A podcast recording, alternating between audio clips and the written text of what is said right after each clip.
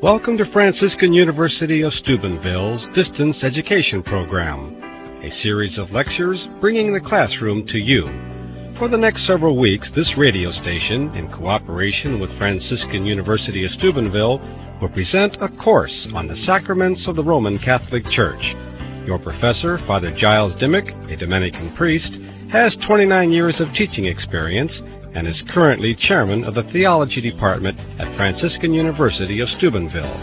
For more information on Franciscan University of Steubenville's distance education program, call 1-800-446-446. 8336, or from outside of the United States, call 614-283-6517. And now, here is Fr. Giles Dimock with this week's lecture on the sacraments of the Roman Catholic Church. Let us pray. Our Father, who art in heaven, hallowed be thy name. Thy kingdom come, thy will be done on earth as it is in heaven. And give us this day our daily bread, and forgive us our trespasses, as we forgive those who trespass against us. And lead us not into temptation, but deliver us from evil. Our Lady, Seat of Wisdom, in the name of the Father, and of the Son, and of the Holy Spirit. Amen. Okay. Now, on one hand, we have who the minister of a given sacrament is. Now, baptism is so necessary for salvation that it's normally a priest, could be a deacon.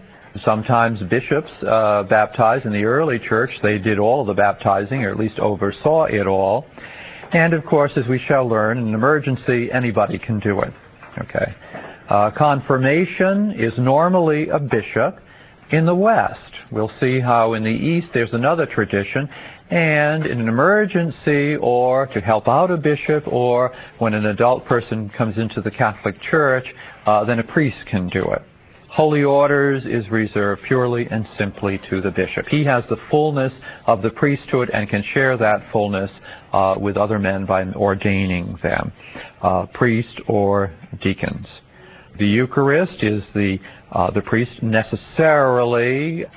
That means also, of course, the bishop. The marriage is the spouses themselves.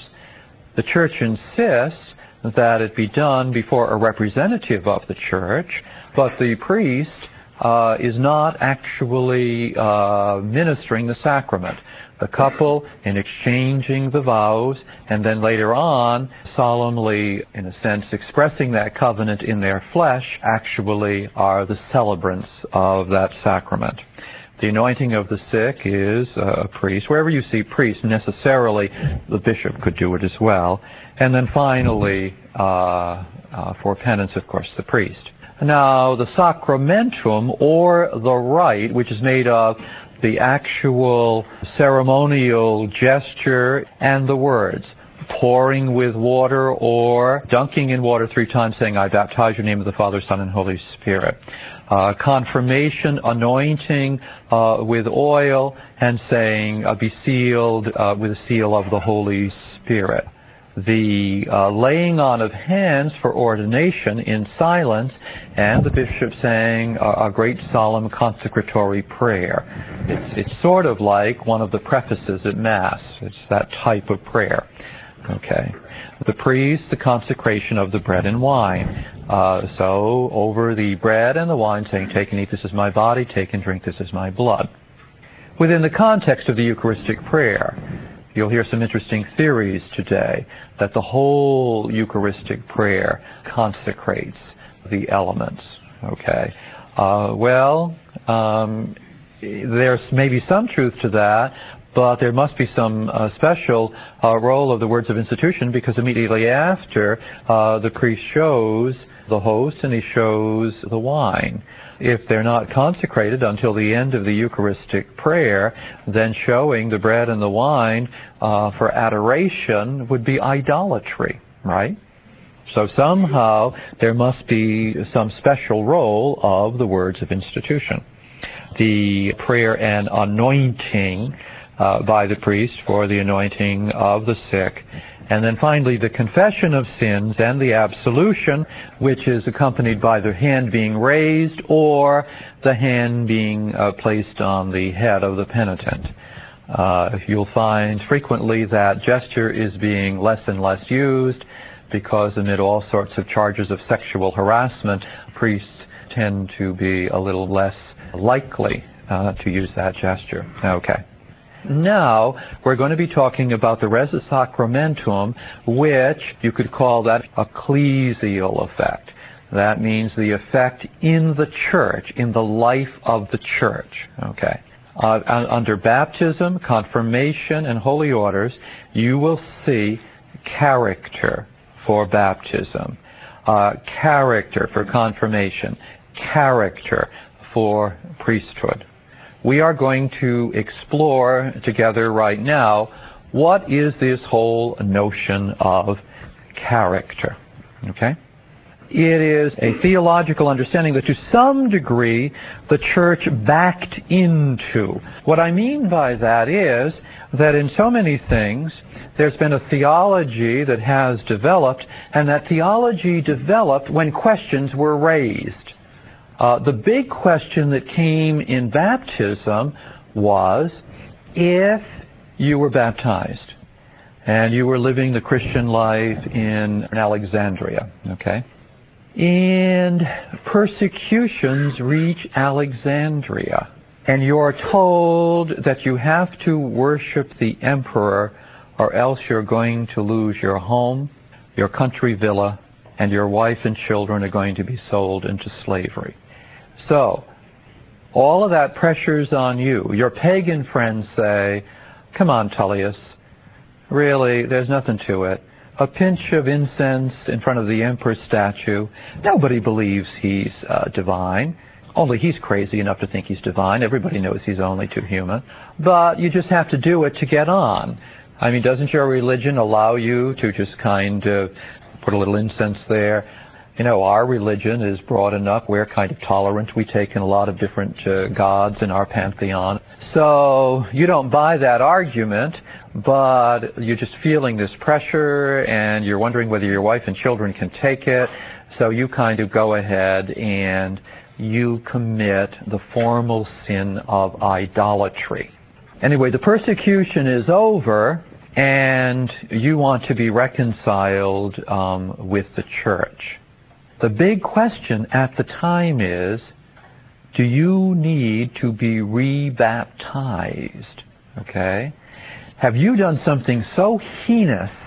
Have you turned your back on God so completely that it sort of blots out your relationship to God, that radical giving of yourself to God? That's the question. Some bishops said yes.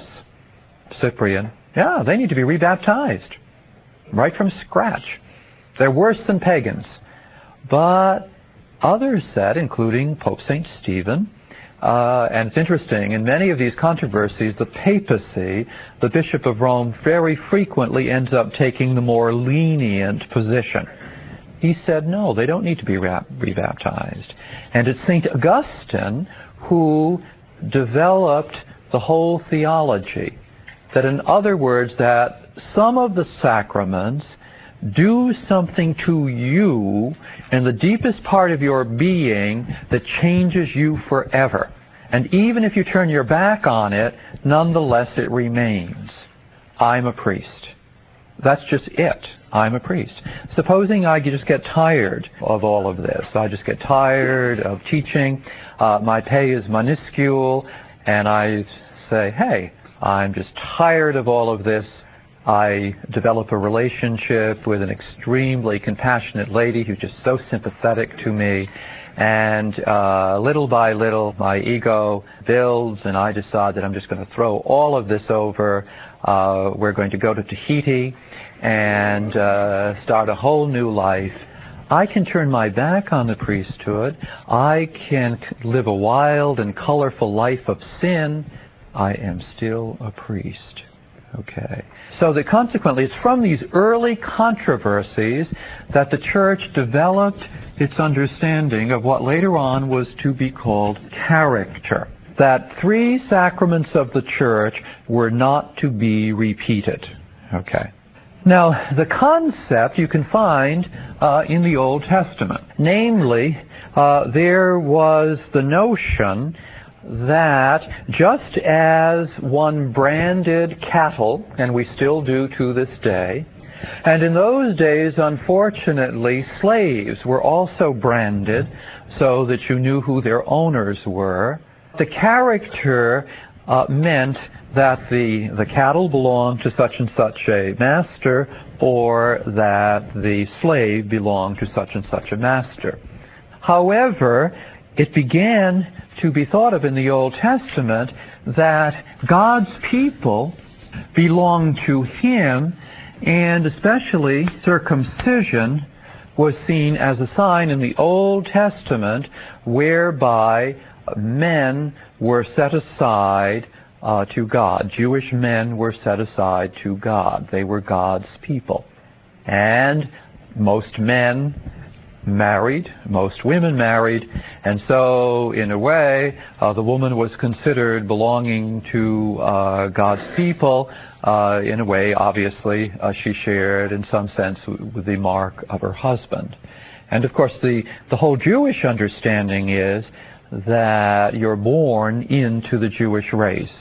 Everyone, their understanding is, everyone born of a Jewish mother is a Jew. Even should that person convert to Christianity. And of course that's for the good Jew, that's the most terrible thing that can happen.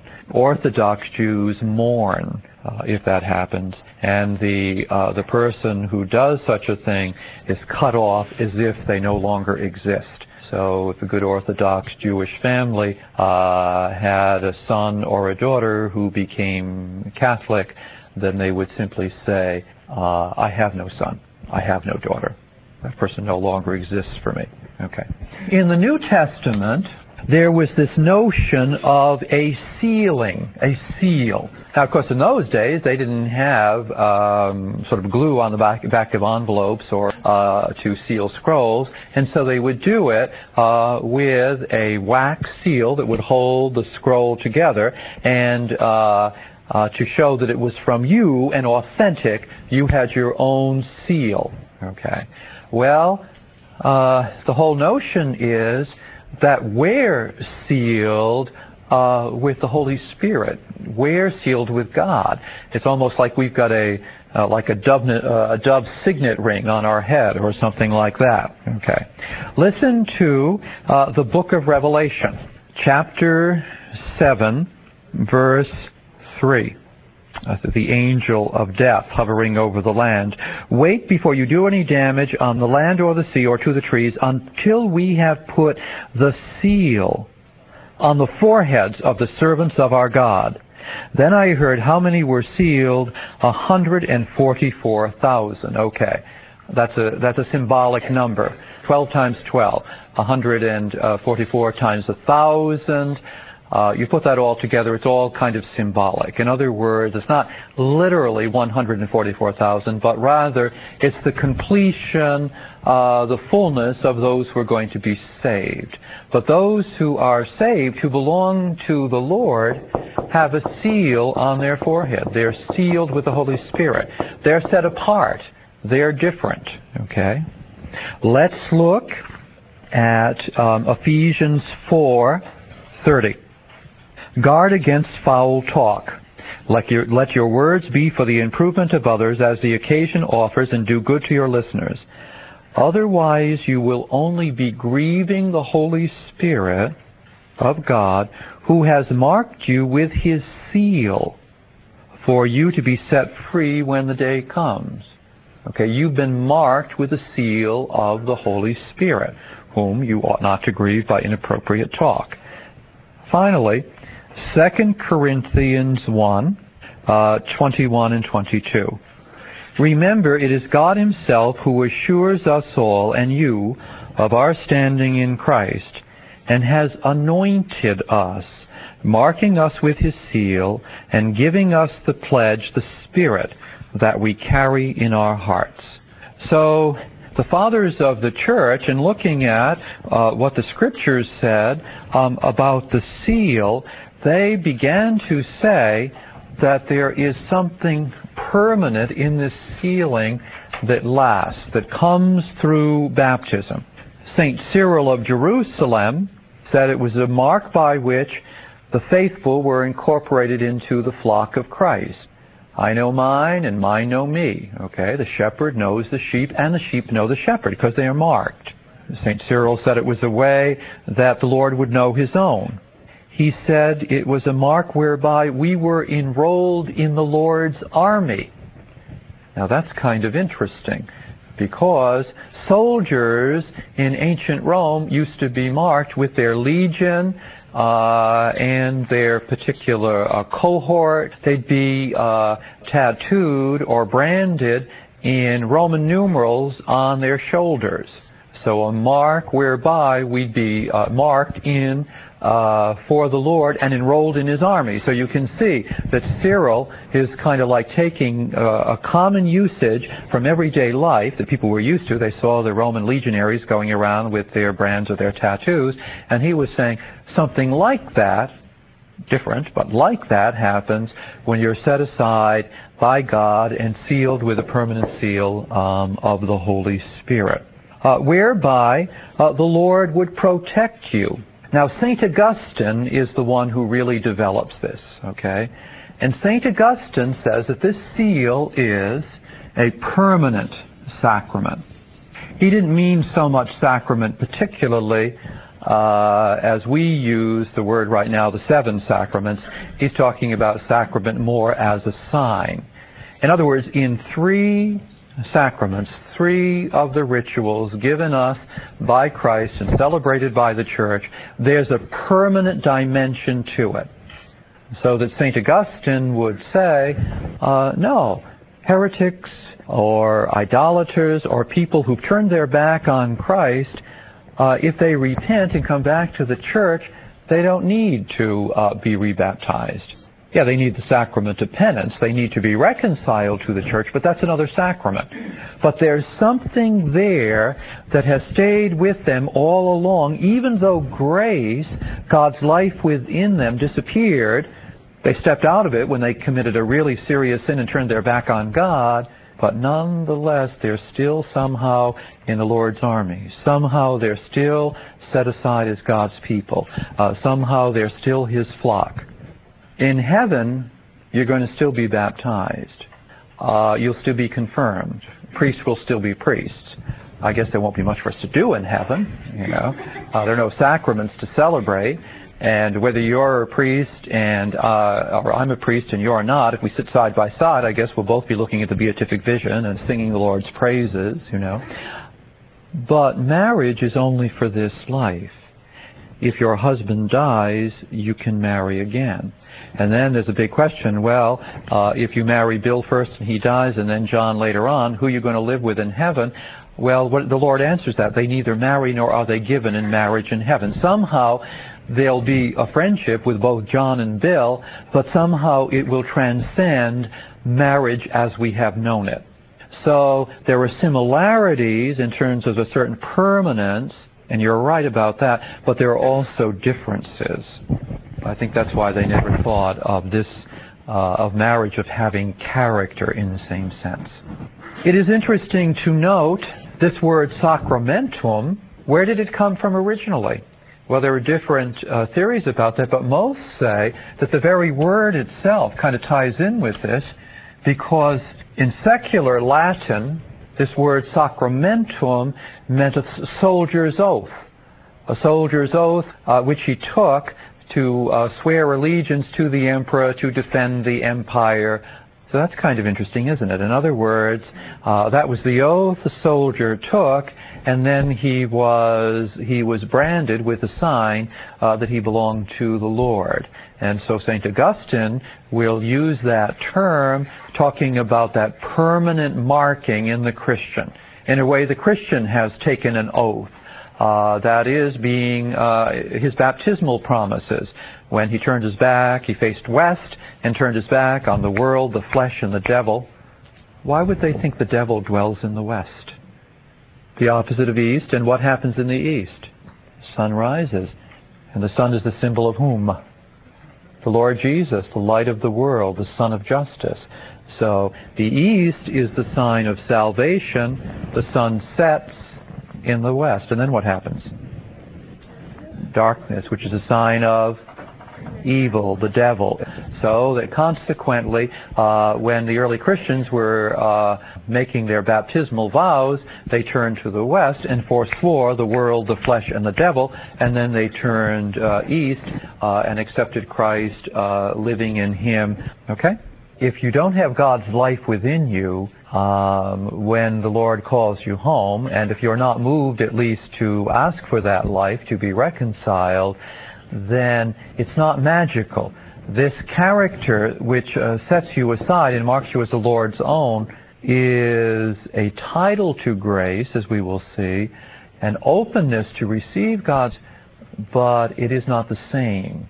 So that consequently, Hitler was baptized, Stalin was baptized, they had a mark on them that they were Christ's, but unless they repented at the end of their lives, then they were not saved.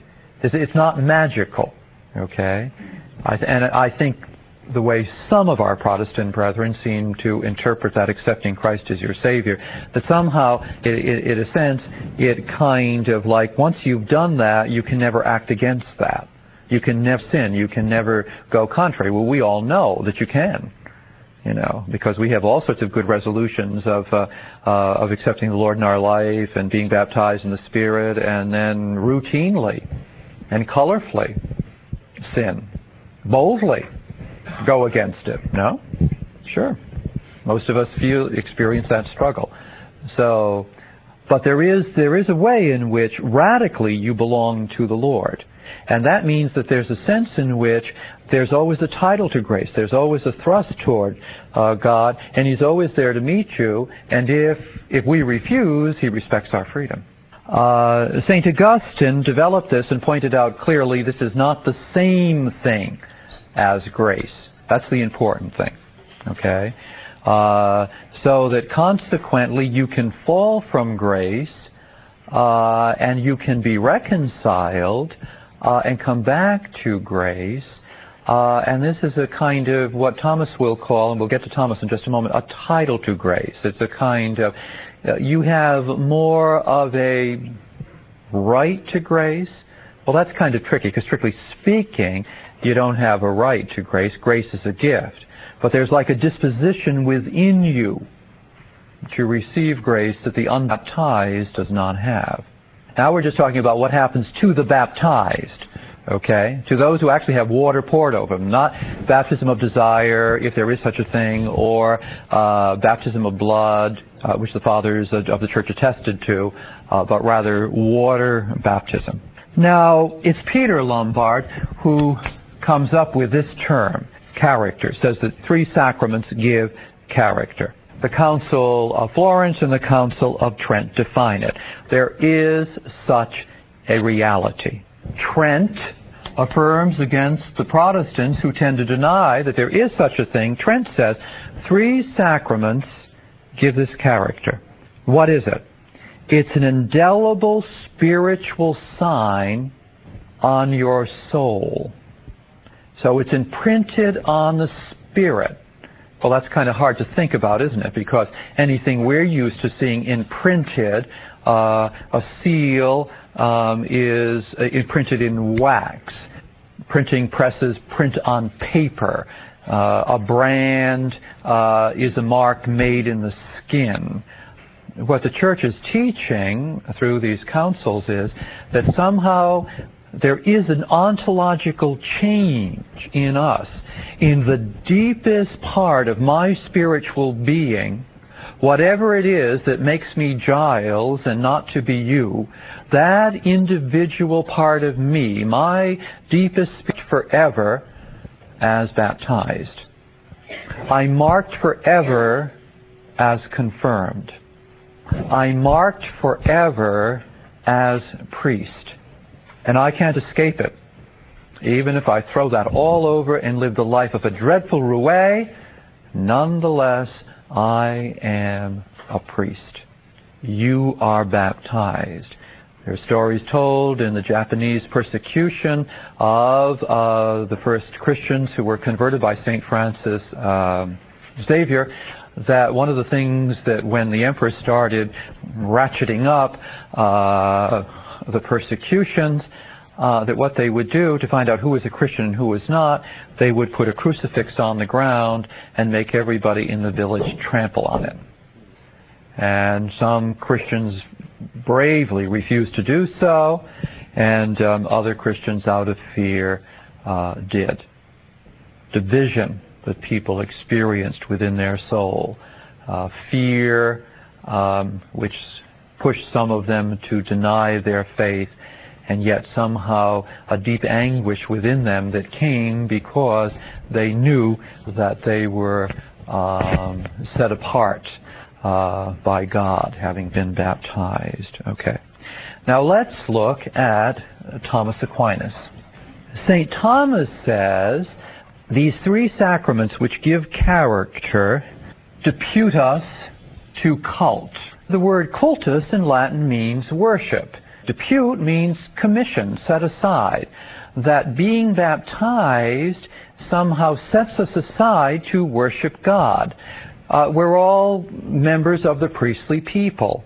1 Peter says that, the royal priesthood, the holy nation, the people set apart. And basically that is echoing Exodus, that God's old people of old, the Jews, were priestly people. Even now, in the Jewish family, the father goes to the synagogue or to the temple, which is what conservative Jews call big synagogues, and he kind of represents family at the minyan, at the gathering of those who pray. The mother, a lot of times, it depends, she might go to or she might stay home, but she especially leads certain prayers in the home, especially the lighting of the Sabbath lamps. Okay, so that consequently this whole priestly notion of old, and then for us who are baptized, set aside to worship, a certain spiritual power to worship. Confirmation, Thomas would say, further than that, commissions even more, not just to worship, but also to witness, to be able to explain, to be able to stand up for what one believes. And further, holy orders gives a certain power to act in the very person of Jesus Christ, as an icon of Jesus Christ, a representation of Jesus Christ. To explain this, Father Schillebeck's, commenting on St. Thomas Aquinas, says, "Character, this being set aside, in baptism leads us into the death, the sacrificial death, whereby we give our lives as a sacrifice to the Lord. Everything we do, doing good works, helping the poor, praying, participating in the Eucharist, nursing the ill, taking care of our families, raising our children, whatever it is we do, it all partakes in the sacrificial death of the Lord and the Father's acceptance of that in the resurrection." That is, he says, baptism causes us to come into the Easter mystery, that is, the Paschal mystery of the death and resurrection of Christ. He says confirmation brings us into the death and resurrection, especially the giving of the Spirit, the fullness of that. Of course, in the early church, baptism, confirmation, and receiving the Eucharist were all done at once, at the Easter Vigil, when you became a Christian. Okay? So we tend to somewhat isolate what happens in baptism from what happens in confirmation. If you ask Tarcissius on the street after he just got baptized and was walking back in his white baptismal robe, and you said, "Hey Tarcissius, where are you coming from?" And he'd say, "I was just made a Christian." And you'd say, "Wow, was that interesting. How many sacraments did you receive?" he wouldn't know what you were talking about. For him, it was all one reality. Being baptized in the waters, leaving behind the old Tarcissius, rising up with new life, being sealed with the Holy Spirit, a fullness of the Spirit, coming forward with all of the other neophytes, the newly baptized. When the bishop banged on the door 3 times, the doors opened, and you went in and joined all of the people who had been keeping vigil and hearing the Old Testament readings, the New Testament readings of the resurrection, and they'd all welcome you with the kiss of peace, and you'd go up and stand around the altar, and then you would receive at communion time the body of the Lord. You take a sip of the blood of the Lord, and this once you'd get a little bit of milk and honey because you were in the promised land. But he would have seen it as one continuous process. In the course of time, for various historical circumstances, it gets divided into what we call 3 sacraments. He would have known what you were talking about if you said that to him. Okay? So that consequently, Schillebeck says, this brings us into the fullness of the Paschal mystery, the giving of the Spirit. Therefore, he calls that the Pentecostal mystery. And finally, Holy Orders gives the priest that special ability to make this mystery present by acting, as I've already said, in the very person of Christ, in persona Christi. Now, one thing that's really important is that this character is given equally to all, that you can't get more baptized or less baptized. You can't get more confirmed or less confirmed. You can't get more ordained or less ordained. Well, what do you mean? I was confirmed by a very holy bishop. He'd suffered in a communist concentration camp. He could barely anoint me because his hands were trembling from all the tortures he'd undergone. The year before, they had a rather nice bishop, but seemed rather worldly. Didn't seem terribly interested in spiritual things.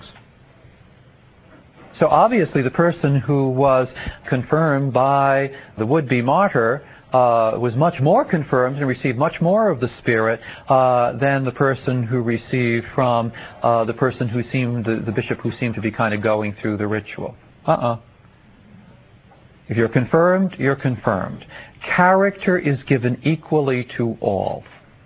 Supposing the person just got confirmed because they kind of had to get confirmed because they were going to get a sports car, and then they would be out of religious education for the rest of their life. You know, that's the way they thought about it, and they didn't care, and they'd been sleeping around. You know, nothing happens, it seems. Oh, yeah, something happens. That person's marked with a sign of Jesus Christ. That person is marked and set aside as belonging to God and sealed with the Spirit. Later on, that person goes through a dramatic conversion, deeply and heartfeltly confesses his or her sins. At that moment, what happens is that that title, that seal, as soon as the person repents and confesses, then that person is flooded with all of the grace that they should have received all along. So they have that title. They have that openness. Now, confirmation gives you a character that is a lasting quality, a lasting mark in your soul, the deepest part of your spiritual being, which gives you a power to witness, not simply to be priestly in the broad sense, not simply to act toward holiness, but also to share that with other people. Thomas Aquinas, in contrasting baptism and confirmation, says that baptism helps you to do things for your own salvation, namely to offer praise and worship, to offer sacrifice in the Eucharist, to offer the sacrifice of daily moral living, doing the right thing, trying to be chaste and to be good and generous and share with those who are in need. But that confirmation helps you to be working for the salvation of others. It's a kind of outward dimension. that is interesting. When we talk about confirmation, we'll talk about the proper age to be confirmed. It is interesting that in many ways, when people go through adolescence, they're very sort of preoccupied with themselves and the changes going on in them. And then when they emerge, they're much more other-directed towards other people, much more likely to enter into social life, obviously, as a result of various changes, and much more attracted to the opposite sex. That is interesting to note that Thomas points out that this power to witness gives us an ability to be concerned about the salvation of other people. You want more and more of them to know life in Jesus and in the Spirit and what that means. And then finally, the character of the ordained priest, the ministerial priesthood, that priesthood that I have, which is in service of your common priesthood. St. Thomas would say that because I have the power over the body of Christ, that is, in the context of worship and at Mass, I can take the bread and the wine, say the words of institution, and they become the body and blood of Christ. But that power is not given for me to exercise at whim, but it's given for me to exercise in the service of you, the body of Christ, so that you will be nourished and strengthened. So that consequently, the special power of the priesthood to celebrate certain sacraments and especially to celebrate the Eucharist, so that you can offer your sacrifice through that sacrifice that mysteriously I'm able to make present. Now, the ecclesial effect of three sacraments is everlasting. Okay. And remember how we talked about the fact that the Church kind of backed into this understanding, namely, when the controversy came up, do heretics who have turned their back on Christ and the Church, when they are reconciled again, do they need to be rebaptized? And Augustine and the other fathers hammered out this answer, no, because there is a seal, that seal mentioned in the New Testament that we looked at, that remains forever in three sacraments. What's the ecclesial effect of the other sacraments? The presence of Christ. In other words, the first thing that happens is that the bread and wine become the body and blood of Christ. We call it real presence.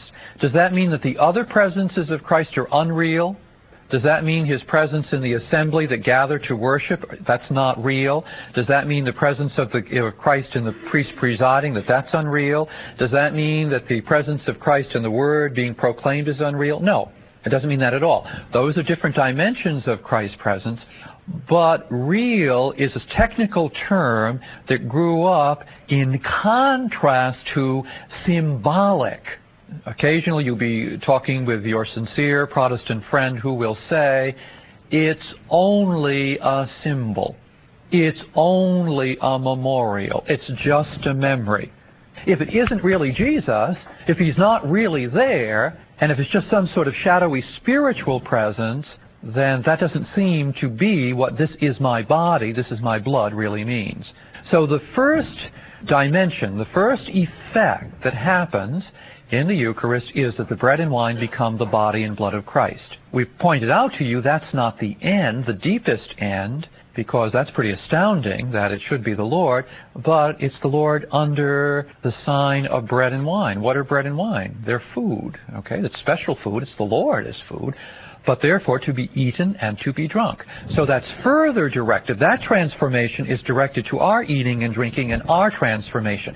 St. Augustine says, in other food you eat it and it becomes a part of you. When I receive communion at Mass, in eating that, I will become more Christ. The food, the special food, which is the Lord, the bread of angels, somehow will take me into it, okay, into the Lord. So that consequently the deepest reality of the Eucharist is the grace that is given. Thomas calls it the res, the deepest reality, but there it's especially to make us all one in the Church.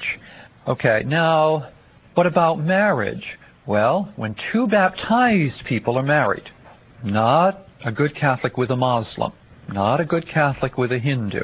That can be an honorable marriage. It happens especially in mission countries, but it isn't a sacrament. A sacrament is between two baptized. I don't care how good the Jew is.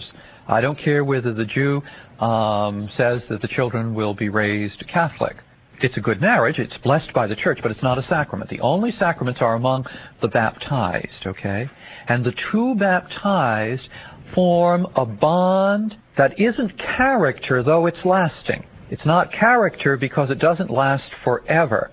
It lasts as long as both parties are alive. When one should die, the other would be free to marry, because later on, when all three of them get together in heaven, Mary with Joe and Jim, it will not be a ménage à trois, because in heaven they neither marry nor are they given in marriage.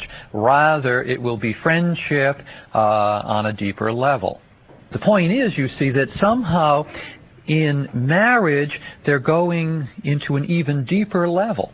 It seems difficult for us to imagine that, doesn't it? Because for us, romantic love is so tied up with that sexual expression, which is very beautiful. But there are times when husbands and wives are deeply united in love, when for various reason, illness, sexual expression is impossible for a time, or sometimes even, unfortunately, because of accidents or something, even for the rest of the marriage. The marriage between an Episcopalian and a Catholic is a sacrament. The marriage between an Episcopalian and a Congregationalist, the baptized Congregationalist, is a sacrament. We even say, they may not, but the marriage between two devout Episcopalians, two baptized Episcopalians is a sacrament, two baptized Lutherans is a sacrament, two baptized Presbyterians. If we recognize the validity of their baptism, then if they are baptized, it is therefore a sacrament, because in their vows, these two baptized are bonding themselves with the love of Jesus for the church. When will the love of Jesus for the church end? It won't. If they're free to marry, and if they're baptized, then their exchange of vows is a sign of the love that Jesus has for the church, and therefore it lasts until death. Anointing brings incorporation into the healing body of Christ. We can't say that the sacrament of healing always magically heals, but in the sacrament of the anointing, there is, Christ is given to us for whatever healing we need, whatever healing is God's will. Sometimes it is not physical healing. Sometimes it may be that the person will continue to suffer or to be ill. Usually there's at least a healing of spirit, so that the person can be more peaceful, so that the person can offer his sufferings or her sufferings in union with Christ. And sometimes there is healing, and quite surprising, miraculous. Finally, the sacrament of penance reconciles you first and foremost with the church. Well, what does that mean? I just committed sins. I didn't do anything against the church. Well, maybe you did. Our sins are not just Jesus and me and to hell with thee. Our sins have social repercussions. If I see you doing something good, then that's an influence on me. I'm encouraged to do something good. If you see me doing something good, then that's a good influence on you, and you're encouraged to do something good. We do influence one another. If one person fasts, other people feel encouraged to fast. One person prays, makes a visit, keeps a prayer time, then other people are encouraged to do the same. I mean, that's the whole point of gathering in households, because one basically cannot be a Christian alone. We need our brothers and sisters. We're not our brother's keeper, but we are our brother's brother and our sister's sister. Okay. So just as good behavior builds up, bad behavior tears down. So there is a social dimension to sin. So in some way, sin is not just against my body, if it's physical, but it's also against the body, which is the church. That's why the Lord doesn't just forgive our sins if we confess them in the silence of our heart. That's why he makes us go to confession, because the priest is a representative of the church. And in some way, my sins have hurt the church, the body of Christ. All sins, even the most secret and the tiniest sin, have social ramifications. As a matter of fact, in the book of Genesis, what do we see about sin? Our first parents sin. Then it's communicated to the next generation, doesn't it? Cain kills Abel. And then what do? Then they build up the Tower of Babel. And that's kind of like their rebellion. They're building a tower, in a sense, up against God. And then the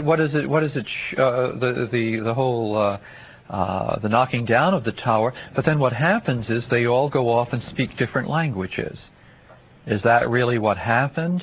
Or is that it could be a symbolic way of showing that sin does not bring unity, building up the people, the body, but rather it brings disunity. So the point is, the sacrament of reconciliation, its first dimension is to reconcile you to the church, and then through the church with God, and reinstate one in God's grace. Okay. Now, I'd just like to repeat and maybe further spell out what I said about character. Character sets you aside for a certain office in the church, and it distinguishes. So, baptism renders a person a Christian. You might not think so, but there is a real difference between being a Christian and not being a Christian. It does color a lot of your outlooks. And when you're dialoguing sometime with someone who might be very pleasant but is utterly secular, then to be somehow formed by one's baptism in terms of value is quite a difference. Okay, so the baptized are set aside through baptismal character to offer worship. The seal of confirmation sets aside the person to witness. Orders the laity. Laos in Greek means people. So the ordinary Christians, the ordinary people, from them some are picked out to be kleros. Kleros, clergy, means chosen. They're not chosen as if somehow they're better, but they do have a better office, but that better office is to be at your service, to serve you in terms of the spiritual life, growth in Christ. Okay.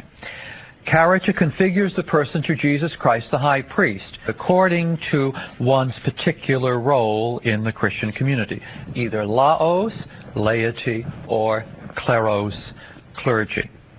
It gives you a title to God's grace. Another way of talking about it is it's kind of like the root of grace.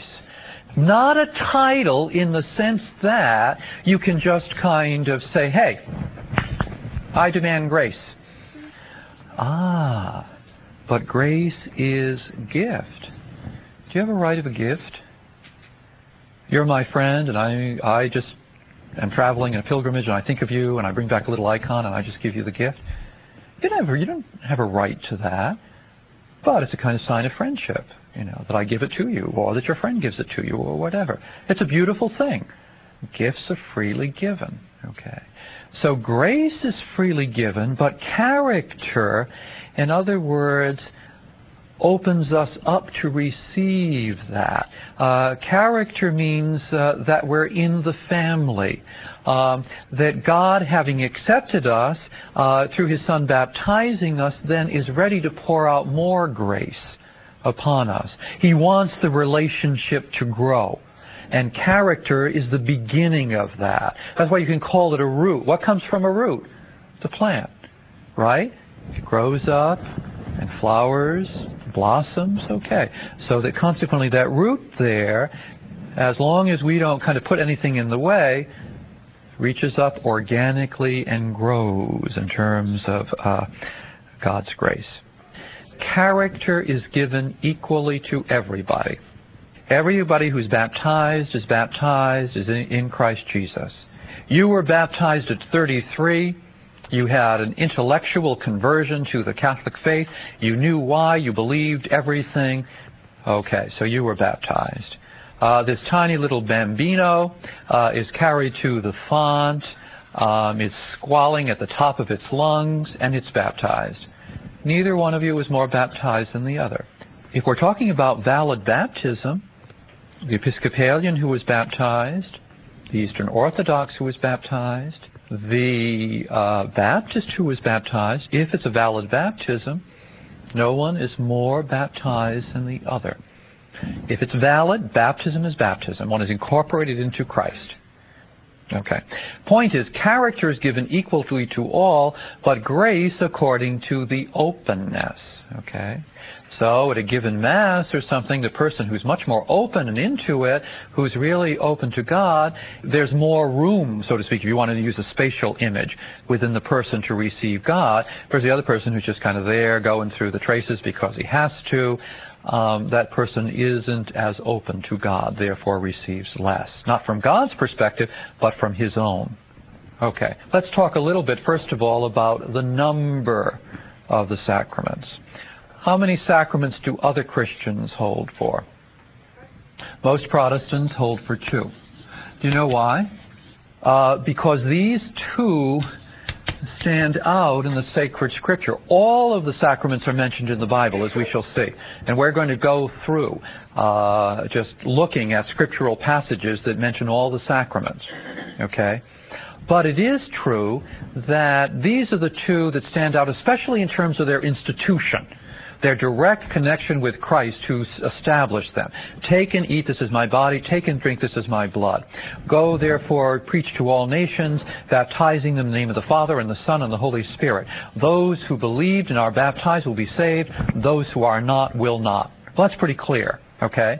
So, in general, most of our Protestant brethren hold for 2. How many do the Eastern Orthodox hold for? 7. It took the church a long time to say which are the 7 sacraments. It was not done until Peter Lombard, who was just before the time of St. Thomas Aquinas, and Albert the Great and Thomas Aquinas fixed firmly that there are 7 sacraments.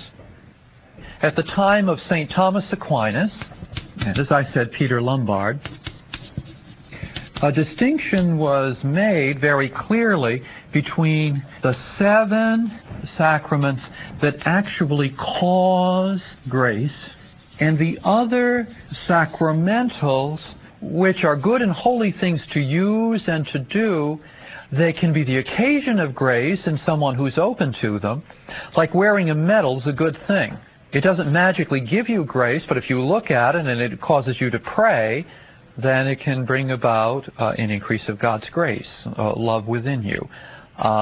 Blessing yourself with holy water doesn't automatically give you grace, but if you're open to it, and it's a good thing to do, and it lifts you lift your mind and heart to God, then through that you can grow in grace. Devotions, devotional prayers, religious vows, they're very solemn things to do to give your whole life to God, but they are not sacraments. Nonetheless, for that person who is open to God, then normally God just fills that person with grace, okay? And it took almost 1,000 years of the church's life to say these are those that actually give grace in which Christ is actually present, and the others are beautiful occasions which could give us grace if our hearts are open to God. Those who tend to be High Church. High Church is a way of talking about the Anglo-Catholic party, the party in the Anglican Church or the Episcopalian Church that are closer to Catholic practice, closer to Rome. They're called High Church, High Episcopalians. Sometimes their churches these days look much more Catholic than many a Catholic church does. They tend to hold for 7. The Low Church, which is closer to Protestantism or evangelical Anglicanism or Episcopalianism, they tend to hold for 2. The Council of Trent makes it very clear for us that there are 7 sacraments. In the next class, what we will do is we will look at the question, Did Christ individually establish each of these sacraments? What do we mean when we say with the Council of Trent that Christ instituted 7 sacraments? What does that mean? That's what we'll talk about in the next class. This has been Franciscan University of Steubenville's Distance Education Program, a series of lectures bringing the classroom to you. Join us again next week for another lecture on the sacraments of the Roman Catholic Church with your professor, Fr. Giles Dimock. For more information on Franciscan University of Steubenville's Distance Education Program, call 1-800-446-8336. Or from outside of the United States, call 614-283-6517.